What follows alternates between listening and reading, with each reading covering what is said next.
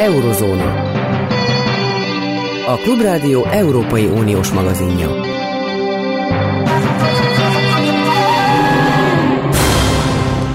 Jó napot kívánok! A Klubrádió mikrofonjánál Kárpáti János. Az Eurózóna mai adásában három témával foglalkozunk. Az Egyesült Államok bel- és külpolitikai friss fejleményeivel, Európa és Magyarország viszonyával, illetve az európai politikai erőviszonyok alakulásával, valamint Szlovákia belső helyzetével. Tartsanak velünk! Eurozóna.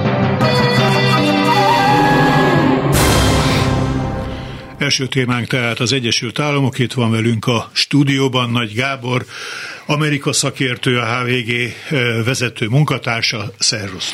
Szervusz, jó napot kívánok a hallgatóknak! Kezdjük egy friss hírrel, ami néhány perccel ezelőtt érkezett. Nem amerikai téma, meghalt Alexei Navalnyi. Börtönben. Az Egyesült Államok nagyon sokszor nagyon érzékenynek mutatkozott külföldön, gyakran Oroszországban emberi jogi sérelmek ügyében. Navalnyi sorsa több, mint emberi jogi sérelem. Várható-e valamilyen amerikai reagálás verbálison túl tettekben is megítélésed szerint? Hát én, gondolom, én úgy gondolom, hogy a hír még elég friss ahhoz, hogy bármilyen reagálás történjen, a időkülönbséget is figyelembe véve. Én azt hiszem, hogy nem fogják elhinni, hogy ez természetes halál volt, ami Navalnyit érte. Ugye jön az elnökválasztás Oroszországban, nyilvánvaló, hogy Putyin fogja nyerni. Navalnyi lehetett volna már az előző alkalommal is a esélyes kihívója, ehelyett börtönben, börtönbe került, és ezek szerint börtönben végezte, most lett volna egy másik kihívója, akit diszkvalifikáltak, tehát mindig mindenben biztosra mennek, és hát nem elő, első alkalommal tesznek el lábalól a Putyin rezsim idején orosz ellenzékét, erre született, erre született törvény az Egyesült Államokban, ezeket szankció alá vonandó, Hát legfeljebb ezt alkalmazhatják, de mondom, ahogy kezdtem, csak azt tudom mondani, nem hiszem, hogy első blikre el fogják ezt hinni az amerikaiak, hogy itt valóban egy vérög végzett navalnyi Akkor térjünk át a, az amerikai témákra. Az első magyar vonatkozású. Az Egyesült Államok szenátusából négyen külügyi bizottsági tagok, úgy tudom közülük ketten kifejezetten NATO ügyekkel foglalkozó külügyi bizottsági tagok Budapestre jönnek, aktuális kérdésekről tárgyalni. Nyilvánvaló, hogy meg fogják kérdezni, mikor kívánja Magyarország ratifikálni Svédország NATO tagságát. Legalábbis feltételezem, hogy ez lehet az első kérdésük, jövetelüknek ez lehet a célja hoznak-e magukkal mézes madzagot vagy furkós botot, mit lehet sejteni? Ezt nem fogják elárulni, de az is sokat mondó, hogy az utóbbi időben David Pressman nagykövet kétszer is hazautazott Washingtonba hivatalos útra egyeztetni a két oldalú kapcsolatokról. Ez nyilván azt jelentette, hogy beszélt azokkal, akik nem érték, hogy Magyarország miért nem ratifikálta eddig a svédek NATO csatlakozását. Hogy mit hozott, azt nem tudni, azok azt nem szokták elárulni, az utólag szokott kiderülni, hogy mi, mit jelentenek be. Ebbe a külpolitikai nyomásgyakorlásba negatív kitétellel, ösztökélésbe vagy meggyőzésbe pozitív kitétellel tartozik az ezt a feltételeinek a megszigorítása is. Nyilván annak is volt előzménye, és nem, nem tartom valószínűleg, hogy ez pusztán azért történt volna meg, mert sok útlevelet állított ki Magyarország olyan állampolgároknak, akiknek nem biztos, hogy kellett volna. Mindenféle ilyen lépésben van hogy most mit hozott ez a két szenátor, azt nem tudni, ez is csak utólag fog kiderülni, viszont az, hogy jöttek, az annyiból figyelemre méltó, hogy ebben a kettészakadt amerikai társadalomban nagyon kevés dologban van kétpárti egyetértés, abban viszont a szenátusban, amelyik a külpolitikában sokkal inkább aktív, mindenképpen kétpárti egyes, egyetértés van, hogy Svédországnak Svédországnak a NATO tagjának kell lenni, és nem értik, hogy Magyarország miért húzza a ratifikálást. A törököknél ez nyilvánvaló volt, ők modern amerikai vadászgépeket szerettek volna, megszületett a deal, megkapták, a svédek is keményebben fognak fellépni a kurd menekültekkel szemben. Náluk látható volt, hogy mit kérnek cserébe, nálunk ez láthatatlan, és ezért nem értik. Nagyon logikus, amit mondasz, de Trumpnak volt a minap egy kampánybeszéde, amelyben arról beszélt, hogy Hát vannak NATO tagországok, amelyek nem fizetik az, a tőlük elvárt mennyiséget a védelmi költségekre, és ő tulajdonképpen azon a véleményen van, hogy csináljon velük Putyin, amit akar, ezt kifejezetten így mondta a kampánygyűlésen, ő nem fogja megvédeni őket, mert fizetési hátralékban vannak. Na most nem Trump az Egyesült Államok elnöke, de egyáltalán nem lehet kizárni, hogy ő lesz, és van egy olyan okoskodás, hogy a svéd NATO tagság ratifikálásának a sürgetése mögött a mostani demokrata párti kormányzat részéről az a megfontolás is meghúzódik, hogy erősíteni, eh, kiterjedtebbé tenni, határozottabbá, ütőképesebbé tenni a nato amíg van, amíg lehet, amíg Trump nem veszi át a kormányrudat, minél nehezebb legyen szétvernie, amit szét akar verni, ha szét akarja verni. Lehet, hogy ebben is van igazság, de még egyszer mondom, két párti egyetértés van abban, hogy Svédország NATO tag legyen. Um, ami Trumpot illeti, ő kampánygyűlésen beszél, elnökként is képes volt vadabbnál vadabbnál dolgokat mondani, ez a kampánygyűlésen mindig hatványozódik, mert be akar kerülni a hírekbe, és minél nagyobbat mond, annál többet beszélnek róla. Ezt a NATO Így például mi is most. Igen, ezt a NATO dolgot, hogy hátralékban vannak, és hogy aki nem fizet, azt, azzal tulajdonképpen a, a Putyin csináljon azt, amit akar, ezt megismételte tehát lehet, hogy ezt komolyan gondolja. Ebben is két tényező van. Az egyik tényező az, hogy um, a Washington részéről kritika már nagyon régen megfogalmazódott azzal kapcsolatban, hogy főleg a hidegháború vége után, amikor már az amerikai védőernyő, amit Európa fölé borított az Egyesült Államok, az nem tűnt annyira fontosnak, egész egyszerűen az európai NATO szövetségesek lelazsálták a hadipari szektorok fenntartását, a hadseregük fenntartását. Ez most egyébként ez egy mellékszál ebben az esetben, de látszik az Ukrajna, Ukrajnának nyújtandó támogatásokban is, hogy lassan nincs mit adni Európának sem, mert nincsenek meg azok a fegyverek, amik Ukrajnának kellenének. De azt, hogy a, a az elvárt GDP 2%-os összegét nem fordítják katonai kiadásokra, azt már Barack Obama szóvá tette az elnöksége idején. Természetesen nem ebben a hangnemben, ahogy Donald Trump. Trump az általában veri az asztalt, és követelőzik, és ezt is saját elmondása szerint az egyik nagyobb NATO tagállam vezetőinek mondta, lehet találni, hogy kinek, nyilván nem nekünk, mert mi nem vagyunk nagyobbak. Most viszont azt hiszem Stoltenberg jelentette be a NATO főtitkár, hogy 18 NATO tagállam teljesíteni fogja az idén a 2%-os GDP arányos katonai kiadásokat. En, ez három tényezőből ered szerintem. Az egyik, hogy zajlik az ukrajnai háború, és ráébredt Nyugat-Európa, vagy az európai NATO szövetségesek arra, hogy nem lehet elhanyagolni a hadsereget, mert elrettentést kell felépíteni. Kettő, hogy Trump megszólalt, és három, hogy tulajdonképpen Európa is ráébredt arra, hogy egy saját erős katonai potenciált kell felépítenie, függetlenül attól, hogy Donald Trump mit mond, és függetlenül attól, hogy Donald Trump lesz az Egyesült Államok következő esetében visszatérő elnöke. Ezen a beszélgetésen nem fogjuk megoldani az ukrajnai háború problémáját, de az Egyesült Államok úgy tűnik, hogy most lemaradásban van Európához képest Ukrajna támogatását illetően, hiszen az uniós csúcson megszületett a határozat, Ukrajna megkapja azokat az összegeket több évre elosztva, amikről vita volt, és aztán Orbán Viktor végül nem vétózta meg. Az Egyesült Államokban pedig most a kongresszus két háza között pendlizik ez az elképzelés. Mi a helyzet ezzel, mik a kilátások?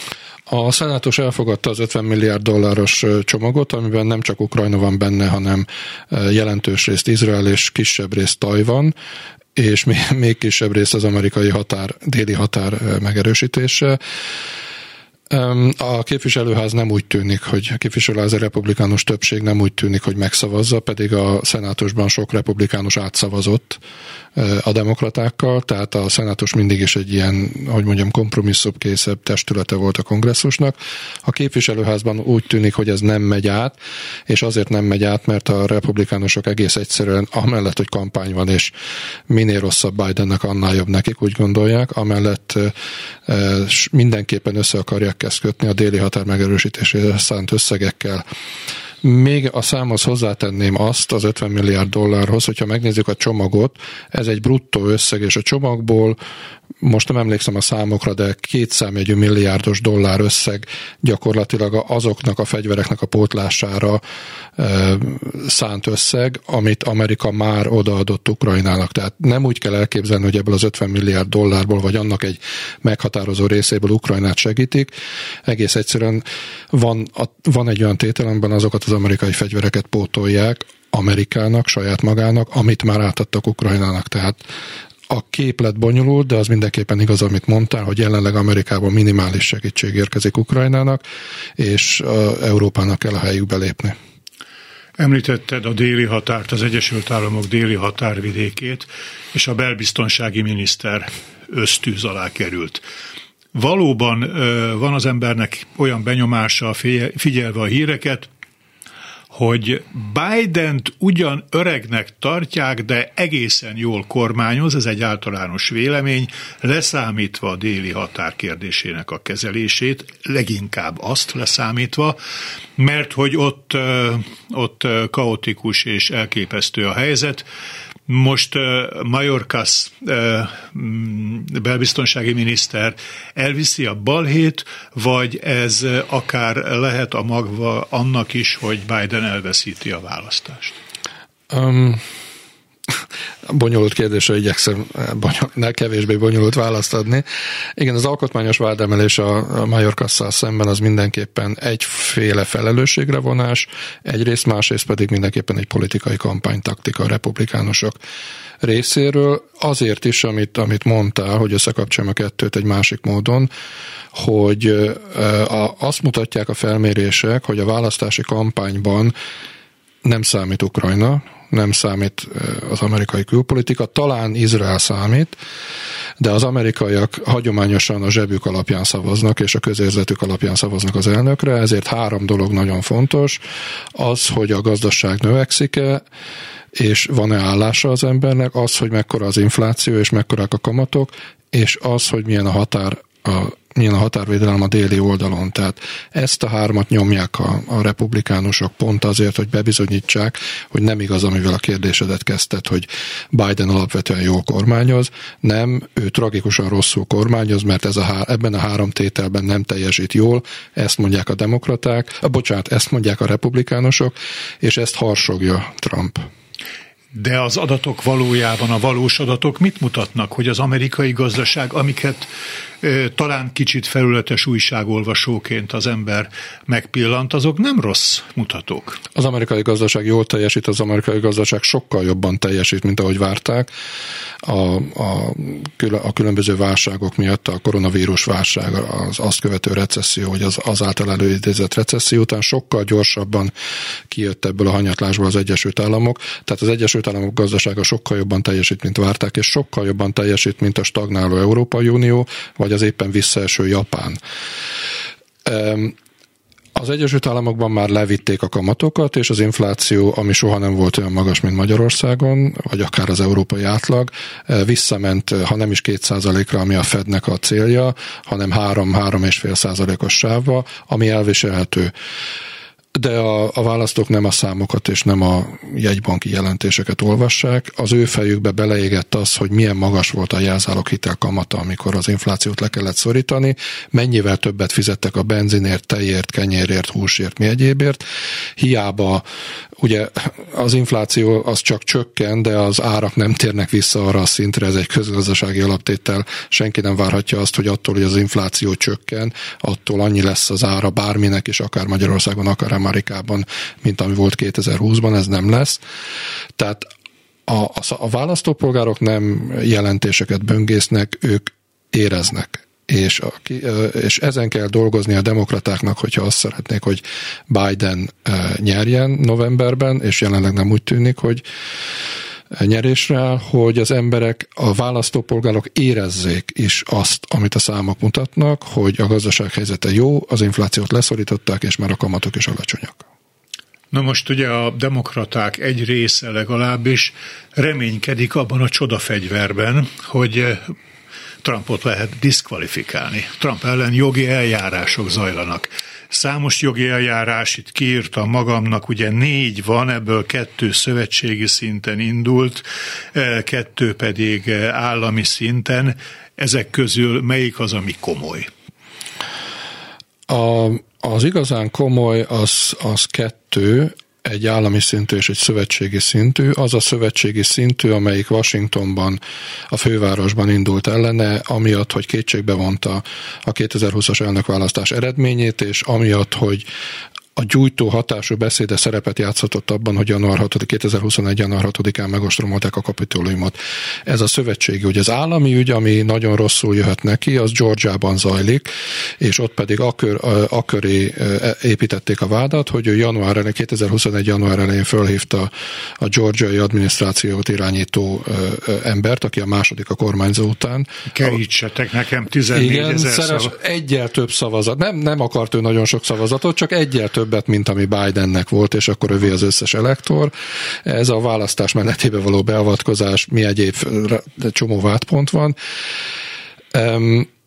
Bármelyikben is bűnösnek találják, ez nem diszkvalifikálja Donald Trumpot, ugyanis az alkotmány, az alkotmány nem tartalmaz kitételt arra, hogy aki amerikai elnök akar lenni, annak büntetlen előéletűnek kell lenni sőt, el lehet ítélve, sőt, akár börtönből is kampányolt, ez 1920-ban előfordult egy szocialista jelöltel, onnan is szerzett szavazatokat, semmi nem akadályozza meg. Egy másik dolog, ami, ami viszont a legfelsőbb bíróság elé került, az, hogy a kolorádói legfelsőbb bíróság az a, a, a 14. alkotmánykiegészítésre hivatkozva el akarja tiltani attól, hogy Donald Trump induljon az elnökségen, mondva, hogy lázadást szított az Unió ellen.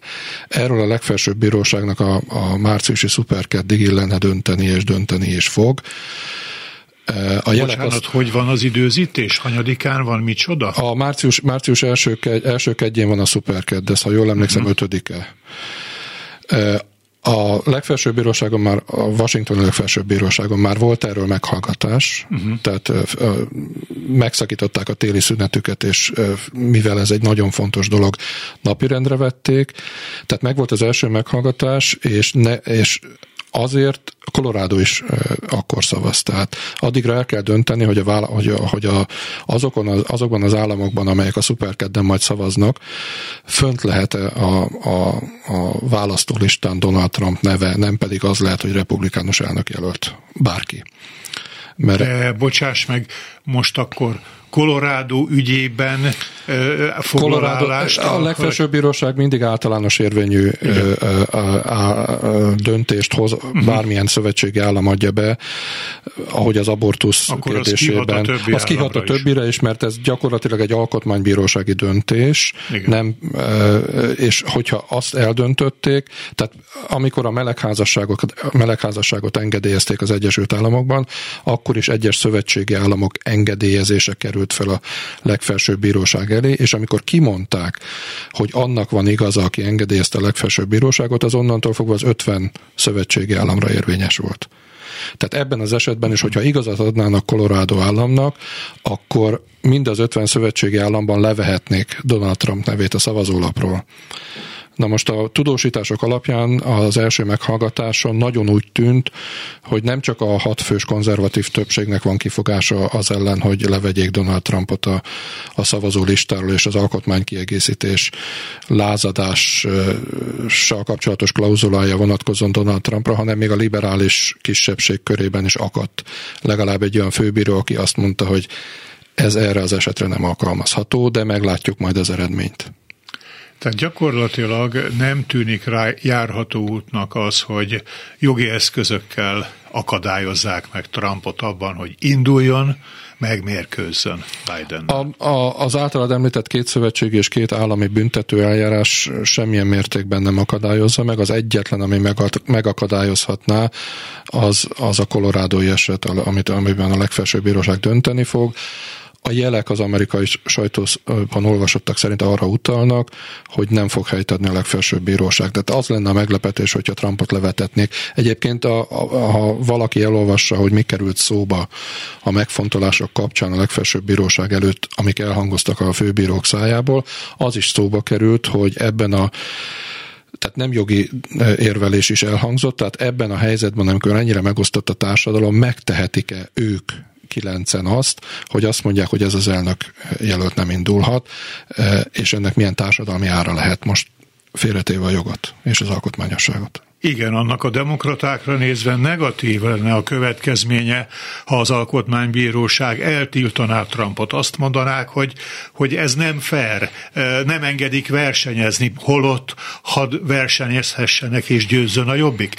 Ha viszont versenyezhet, és elmarasztaló ítéletek születnek a, a többi perben, akkor azért több bíróság kimondhatja azt, hogy Trump különböző bűncselekményeket követett el, ami ugyan nem akadályozza meg abban, hogy induljon a versenyben, de az amerikaiak azért gondolom, hogy tisztelik annyira az önálló, független bíróságot, hogy azt mondják, ennek azért súlya van, hogy itt, így, itt bűnelkövetőről van szó.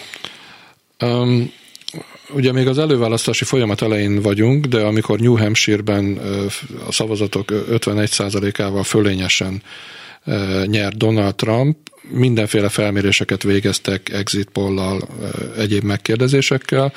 Ott azért az derült ki, hogy a republikánusok között is van egy mérhető talán 20 és 30 százalék közé tehető tömeg, amelyik azt mondja, hogy most ezen a New Hampshire, azt mondta New Hampshire-ben, hogy most ezen az előválasztáson Donald Trump szavaztam, de ha elítélnék a négy bűncselekmény közül legalább abban a kettőben, amit, amit legfontosabbként említettünk, hát akkor lehet, hogy nem rászavaznék novemberben. Hogy ez most kitart-e, és hogy mit hoz még a választási kampány, azt nem tudni, de van még a, a, a Donald Trump által, ha úgy tetszik, a bűvkörébe vont republikánusok között is olyanok, akiknél létezik az a határ, amit te mondtál, hogy nem biztos, hogy szavazni akarok arra, aki, akit bűncselekményről felelősségre vontak. Ugyanakkor az is igaz, amit szintén mondtál, hogy ha elítéli Donald Trumpot bármelyik bűncselekményben, akkor az viszont abszolút galvanizálni fogják a, fogja az ő, őket támogatókat, és el fognak menni szavazni, hogy e, igenis a demokraták, mivel attól félnek, hogy ugye ez lenne a narratíva, hogy mivel a demokraták attól félnek, hogy politikai szintéren nem tudják megvenni Trumpot, ezért jogilag próbálják ellehetetleníteni, és ők még abban sem hisznek, amit mondtál, hogy ezek a bíróságok függetlenül és tisztességesen hozták meg a döntésüket, ha ez a döntés megszületik. Már Amerikában sem hiszik el, te jó Isten. Vannak, akik nem hiszik el Amerikában, igen. Igen, az utóbbi hetek, nagyon kevés időnk maradt már, az utóbbi hetek mutatnak-e a közvéleménykutatások fényében valamilyen trendet, valamilyen irányba mozdulnak-e az erőviszonyok, hogy mit lehet várni?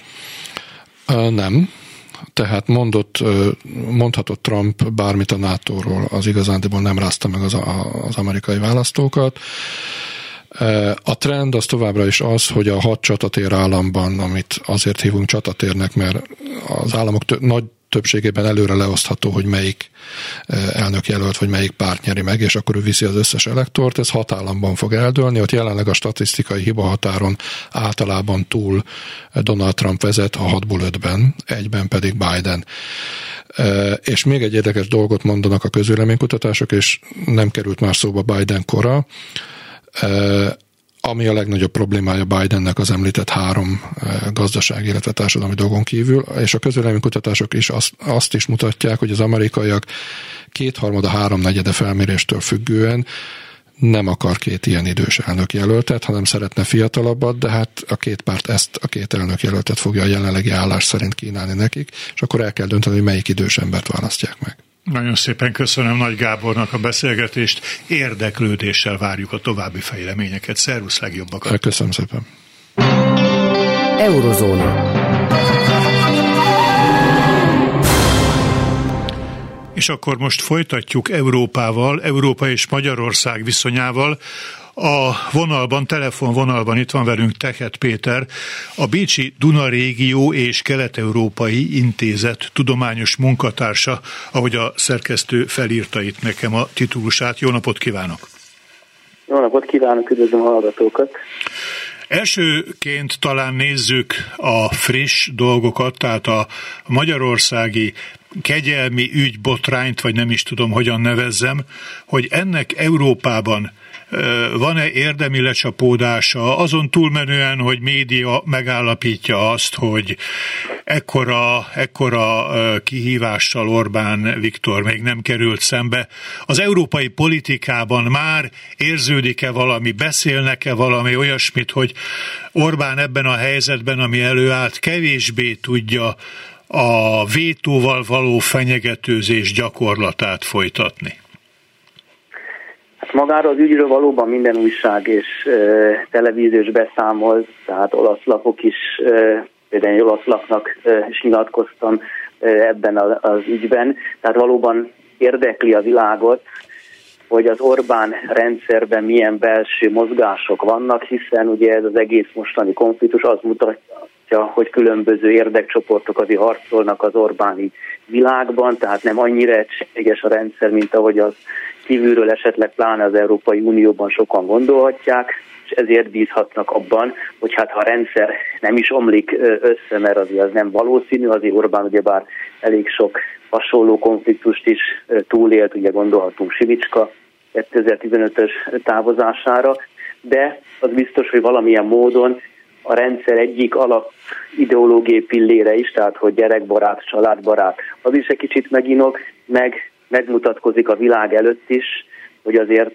a belső konfliktusok ott vannak a rendszerben, és ezek akár még nagyobb változásokhoz is vezetnek. Tehát leginkább a nyugati médiában pont azt találgatják, hogy Magyar Péter az készül-e mondjuk több információ kitálalására esetleg készül-e belépni a politikába valamiféle konzervatív alternatívaként. És ami egészen közvetlenül napi aktualitás, hogy szó van egy újabb Oroszország elleni szankciós csomagról, EU szankciós csomagról, ahol Magyarország egyetlenként, ha jól tudom, egyelőre ezt ellenzi, mert bizonyos kínai cégek esnének a hatája alá, mely cégek a szankciós előkészítők megítélése szerint segítik Oroszországot az Ukrajna elleni háború folytatásában, és Magyarországnak ezért nem tetszik, legalábbis erre hivatkoznak, de aztán ez miniszteri szinten fog folytatódni. Mire számítanak most az eurokraták, az eurobürokraták, ahogy szokták mondani a magyar kormányzati körökben, hogy, hogy gyakorlatilag Magyarország ugyanúgy az ilyen mindennek ellenállók politikáját kívánja folytatni, vagy most ettől azért puhulás várható? Hát ugye az Európai Unióban pont az a probléma, hogy nagyon sokszor inkább kompromisszumokat akarnak kötni Orbánnal. Ugye emlékszünk, amikor Orbánt kiküldi kávézni, tehát nem magát a konfliktust akarják igazán kezelni, hanem ilyen kicsit azért az Európai Unióra nézve is eléggé hát kínos módon, megalázó módon kezelnék az Orbán jelenséget. Pont egyébként szerdán Bécsben volt egy rendezvény az Orbáni posztkommunista maffia államról, ahol az osztrák liberálisok európai parlamenti lista vezetője is beszélt, és ő is azt mondta, hogy az Európai Uniónak nem kis kompromisszumokat kell kötnie Orbánnal, nem be kell csukni a szemét, nem ki kell küldenie vécére, hogyha, vagy kávézni, hogyha konfliktus van vele, hanem határozottabban fel kell lépni Magyarországgal szemben, mondjuk például úgy, hogy eleve ne lehessen vétózni olyan kérdésekben, amelyek Európa biztonságát, geopolitikai érdekeit érintik. Tehát van egyfajta ilyen irányzat, mondjuk tegyük hozzá, hogy ez sajnos egyelőre a kisebbség, tehát ugye a liberálisoknál és a zöldeknél, még talán a szociáldemokratáknál lehet ezt látni, kérdéses, hogy a konzervatívok is ezt belátják-e, de az biztos, hogy mondjuk, hogyha visszatérünk a mostani ugye, botrányra Magyarországon, akkor például azt azért érzékelik, hogy Varga Judit kiesésével Orbán egy fontos európai arcát vesztette. Ugye Varga Juditnak elvileg ugye az lett volna feladata, hogy ő ki meg Brüsszelbe, ott a Fidesz csoportjának a vezetőjeként, harcosként képviseli a Fideszt is, de azért tud tárgyalni az Európai Unióval is. Most azt látja az Európai Unióban, hogy Orbánnak igazából nagyon nincsen európai embere, hiszen ugye nem is tudjuk, hogy ki lesz a listavezetője, lehet egy olyan fajsúlyos ember, mint ami egykoron Szájár József volt, vagy Varga Judit. Igen, tegnap itt Budapesten bemutatta a Nézőpont Intézet azt a, azt a tanulmányát, amelyben nagyon sok újságot, portált elemeztek, megnézték a Magyarországról szóló cikkeket, hogy hogyan foglalkozik a nemzetközi média Magyarországgal. És az volt a fő következtetéseik egyike, hogy a háború polarizál. A Nézőpont Intézet megfogalmazása szerint Magyarország békepárti politikát folytat, Európa pedig háborús pszichózist teremt. És hogy a kereszténydemokrata, jobb-közép, konzervatív, magukat konzervatívnak mondó pártok és azokat, azoknak hangot adó orgánumok, az ő véleményeiket tükröző orgánumok egyre inkább baloldali hangokat hallatnak, tehát úgy viselkednek, mint a baloldal, tehát közelednek a baloldalhoz, gyakorlatilag nem nagyon lehet remélni, hogy Magyarország iránt nagyobb megértésre ö, számíthassanak az elkövetkező időszakban. Ez volt a konklúziójuk. Na most ezzel a kicsit bonyolult felvezetéssel azt a kérdést akarom föltenni, hogy az európai politikai szintéren közeledve a júniusi európai parlamenti választásokhoz. Valóban megfigyelhető-e a jobb-közép európai néppárti párt családban egy bizonyos balra tolódás a centrum felé, illetve hát a, a szélső jobbtól való elhatárolódás tendenciája, vagy éppen ellenkezőleg. Melyik trend tűnik erősebbnek? Van-e markáns mozgásiránya a néppártnak, a jobb-közép néppártnak? Hát ugye a Nézőpont Intézet az ugye a Fidesznek az egyik propaganda intézménye, tehát így a, végül is újra elmondták azokat a jelszavakat, amelyeket a Fidesz is el szokott mondani. Hogyha valóban ez állt az elemzésükben, akkor ez egy dadaista költemény körülbelül. Tehát nem egészen értem, hogy a háború pártiság az mitől lenne baloldali. Ha megnézzük a nyugat-európai politikai pártokat, akkor azt lehet látni kifejezetten a jobboldali, vagy akár még radikális jobboldali pártok azok, amelyek nagyon határozottan ukrán pártiak, ugye Fideszes szóhasználatban akkor ez szerint háborúpártiak. Például mondjuk Giorgia Meloni, akinek a párt családjába szeretne Orbán Viktor beülni, talán azt lehet mondani, hogy a vezető európai politikusok közül a legukrán pártibb, tehát akkor ez szerint Orbán Viktor és Dajcs Tamás egy háborúpárti olasz miniszterelnök pártcsaládjába léptetné be a Fidesz, és közben azt nem lehet mondani Melóniról, hogy különösebben baloldali lenne, mert amúgy egy nagyon határozottan jobboldali társadalom és gazdaságpolitikát képvisel, miközben mondjuk kritikát esetleg az ukránok támogatásával szemben nagyon sokszor inkább baloldalról lehet hallani, Olaszországban az öt csillagmozgalom, vagy Németországban Sarah Wagenknecht, tehát ezért mondom, hogy a nézőpont elemzése az össze-vissza kever fogalmakat. Nyugat-Európában a jobboldali és a radikális jobboldali pártok mind alapvetően azért most a teljesen szélsőségeseket leszámítva ukrán pártiak, a baloldalon lehet hallani esetleg kicsit visszafogottabb véleményeket, és pont ebből is következik az, hogy se az Európai Néppárt, sem Giorgia Meloni pártcsaládja, ugye a konzervatívok és reformerek semmilyen módon nem tolódnak baloldalra, sőt inkább azt lehet látni az európai térszélen, hogy jobbra tolódás van. Ugye az Európai Néppárt hajlandó lenne például közeledni már Giorgia Meloni pártcsaládjához, ami egy egyértelműen jobbra tolódását mutatná az Európai Néppártnak. Tehát olyan folyamatok zajlanak az európai politikában, amelyeket nem lehet baloldalra tolódásként leírni. A baloldali pártok vélhetően veszíteni is fognak az európai parlamenti választásokon a parlamenti helyeikből. Csak az tény és való, hogy a Fidesz szóhasználatában, hogy vannak a háborúpártiak és a békepártiak, teljes mértékben értelmezhetetlen az európai politika, hiszen a békepártiság az nem, az nem, az nem, az nem jobboldaliság, és a háborúpártiság az meg nem baloldaliság, hanem van egy jobbratolódás az európai politikában, de ez a jobbratolódás éppen az ukrán-orosz viszonyban azt is jelenti, hogy a jobboldali pártok nagyon határozottan ukrán pártiak. Tehát ezért mondom, hogy a Nézőpont Intézetnek nagyon sürgősen le kell beszélni a Fidesz arról, hogy a háború Melóni mellé álljon be a pártcsaládba.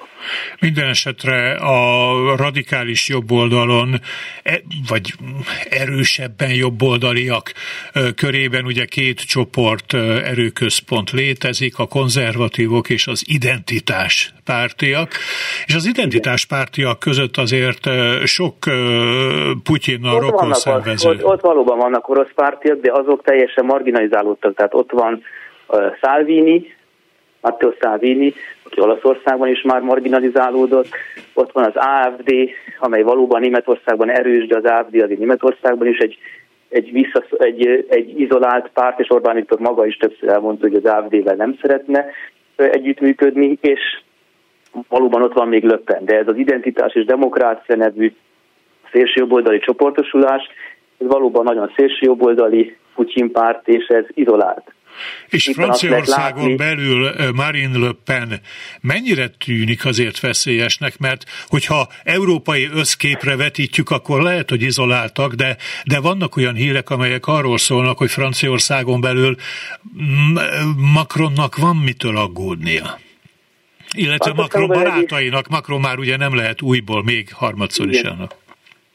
Franciaországon belül lettem valóban nagyon erős, és egyre inkább omlik le vele szemben ugye ez a köztársasági fal, tehát hogy már egyáltalán biztos, hogy a francia többsége bárkire leszavazna, aki Marine Le Pennel szemben indul. De tegyük hozzá, hogy Marine Le Pen most már nem is a legszélsőségesebb jelölt, hiszen Eric Zemmour révén van egy még szélső jobboldali uh, politikus, aki egyébként pont nemrég jelentette be, hogy Melonihoz fog csatlakozni, tehát inkább az ukrán párti radikális jobboldalhoz fog menni. Tehát Franciaországon belül is valóban löppen erős, Orbán találhat benne egyfajta szövetséges, de akkor éppen ez is mutatja, hogy felesleges balratolódásról beszélni Európában, tehát pont ezt akartam mondani, hogy semmiféle balratolódás nincs Európában, inkább jobbratolódás van, csak az egy helytelen következtetés, hogy ezt a jobbra ö, tolódásnál nem vesszük észre, hogy ez egyben egy ukrán pártiságot is jelent, hiszen még a szélső jobboldal egy része is, legalábbis ez a Meloni féle társaság nagyon egyértelműen ukrán párti. Tehát Orbán a maga jobboldaliságával nem feltétlenül marad egyedül Európában, hiszen valóban bizonyos kérdésekben találhat szövetségesekre, de hogyha ezt az orosz pártiságot folytatja, és az ukrán pártiságot háborús retorikaként írja le, akkor még a sajátjai között is izolált maradhat, hiszen mondom az Európai Néppárt és Meloni egészen egyértelműen ukrán párti, és a nagyon szélső jobb oldal, nagyon putyista szélső jobb oldal pedig nem játszik fontos szerepet, de szerintem oda Orbán már csak hatalomtechnikai szempontból se szívesen lépne be, mert akkor nem lenne semmiféle befolyása az Európai Parlamentben, és a baloldal pedig veszít összességében Európában, csak ez egyáltalán nem azt jelenti, hogy az Orbáni orosz pártiság erősödne. És veszíte annyit a centrum, illetve a baloldal? Van-e olyan erős a jobboldali növekedés, hogy hogy reális esélye legyen annak, hogy a júniusi választás nyomán felboruljon az a konstrukció, miszerint a jobb-közép néppárt, a szociáldemokrata bal-közép erők és a liberálisok, valamint többé vagy kevésbé időnként a zöldek mint egy a mainstreamet alkotva uralják azért az Európai Uniót. Kiszorulhatnak-e ebből a baloldaliak vagy a zöldek? Teljesen nem szorulhatnak ki, ugyanis például mondjuk Manfred Weber, ugye az Európai Néppárt bajor elnöke, igazi azt mondja, hogy együtt kell működni továbbra is minden EU párti erőnek. Sokkal inkább az valószínűbb, hogy a Meloni féle pártcsalád, ez az európai konzervatívok és reformerek is bekerül a mainstreambe. Esetleg a zöldek szerepe kicsit csökkenni fog, mert valóban kevesebben is lesznek, talán a liberálisok is kevesebben lesznek, és Melóniék beléphetnek a mainstreambe, de ez azt is jelenti, hogy Melóniék számos kérdésben olyan álláspontot foglalnak el, amelyek szembe mennek az Orbáni állásponttal, de az, amiről ugye Orbán már 19-ben is álmodott, hogy egy nagy, szintisztán jobboldali összefogás jön létre az Európai Néppártól az egészen szélső jobboldalig, az teljes mértékben kizárható. A liberálisokról még nagyon röviden éppen a minap olvastam egy olyan cikket, ami arról szól, hogy hát azon túl, hogy, hogy csökkenni fog vélhetőleg a mandátumaik száma, gondot okoz például az ANO, a cseh ANO párt, mert az mindinkább EU ellenes, EU szkeptikus, hát legalábbis Babis aki vezeti őket, és, és egyre inkább testidegen ez az ANO párt a, a centrista liberális frakción belül. Vannak-e más olyan pártok, amelyek szintén hát kezdenek úgy elidegenedni ettől? Nem túlzottan telepszik-e rá erre a politikai csoportra Macron és szelleme?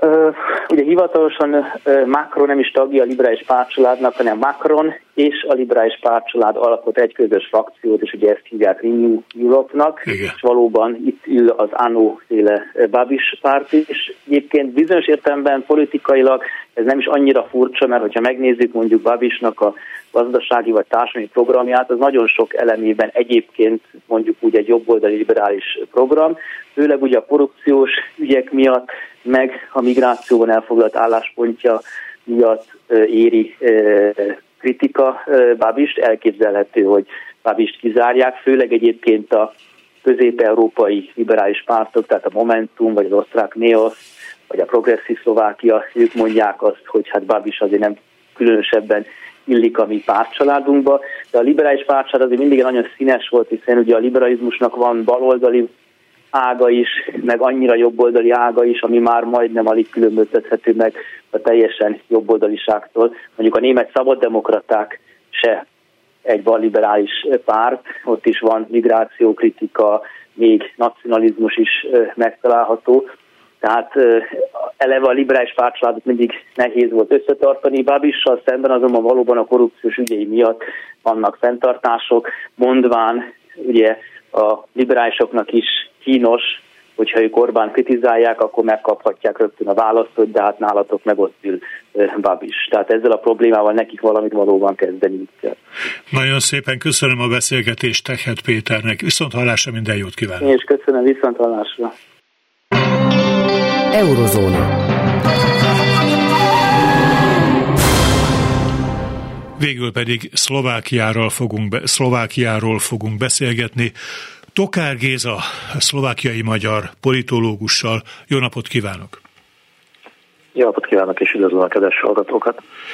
Tehát Szlovákia ugye bizonyos értelemben Orbán Viktor reménysége volt, amikor Ficó most megnyerte a választásokat, Lengyelországban Kaczynszkijék elvesztették, tehát, tehát a magyar kormány elveszített egy szövetségest, de ezek szerint, ahol bezárul egy ajtót, kinyílik egy másik, és akkor mindenki arról beszélt, hogy Robert Ficó majd majd pótolja kvázi, bár Szlovákia súlya kisebb, mint Lengyelországé ezt a reménykedést az Európai Unió szintjén, tehát hogy kiáll a magyar különutas politika mellett, Robert Ficó mennyire váltja valóra?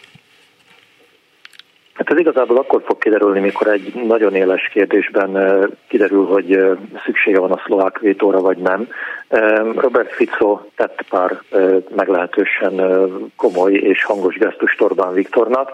Ugyanakkor azt is látni kell, hogy a szlovákiai diplomácia és egyébként magának Robert Ficónak a karaktere is akár a brüsszeli szintéren, akár nemzetközi politikában egy fokkal hát hogy úgy mondjam, kompromisszum készen, vagy legalábbis sokkal jobban arapoz a, a kölcsönös tárgyalásokra.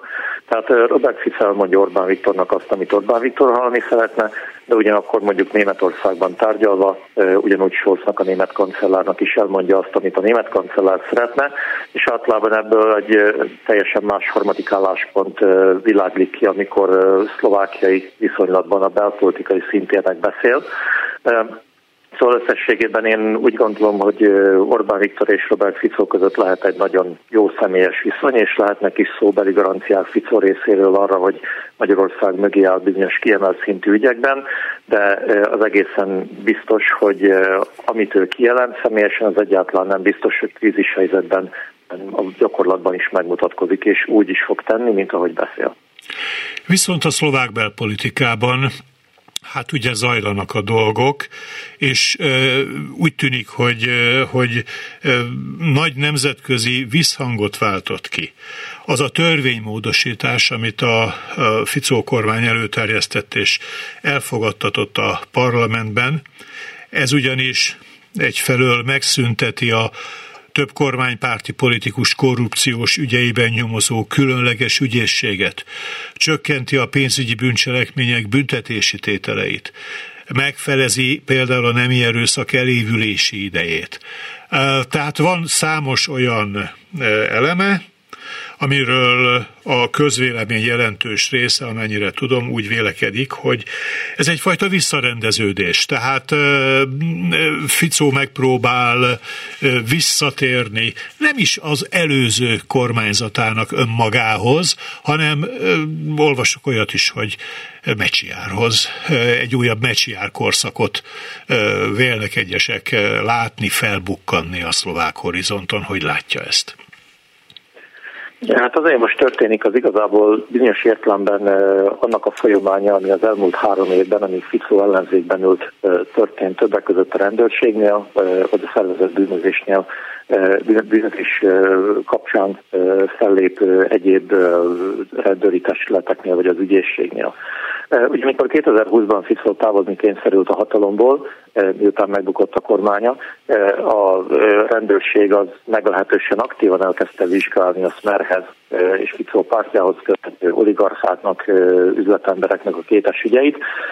Meglehetősen messzire is jutottak, benne történtek konkrét vádemelések, de ugye az igazságszolgáltatásnak a malmai azok viszonylag lassan őrölnek, tehát nagyon sok ügy nem jutott el még abba a fázisba, hogy konkrétan vádat is emeljenek a hatóságok, és Robert Fico, amikor visszatért a hatalomba, egyértelműen leszűrte magának azt a tanulságot, hogy még egyszer nem történhet meg hasonló, még egyszer nem történhet meg az, hogy, hogy és most igazából ugye a motivációk az, azok kérdések, tehát lehet politikai bosszúállás, lehet az, az konkrétan az igazság kiderítésére való hajlam, de hogy még egyszer nem történhet meg az, hogy a hatóságok azok a hozzá közeli és korábban érinthetetlennek hit személyeket a célkeresztjükbe veszik, és, és akár el is ítélik őket.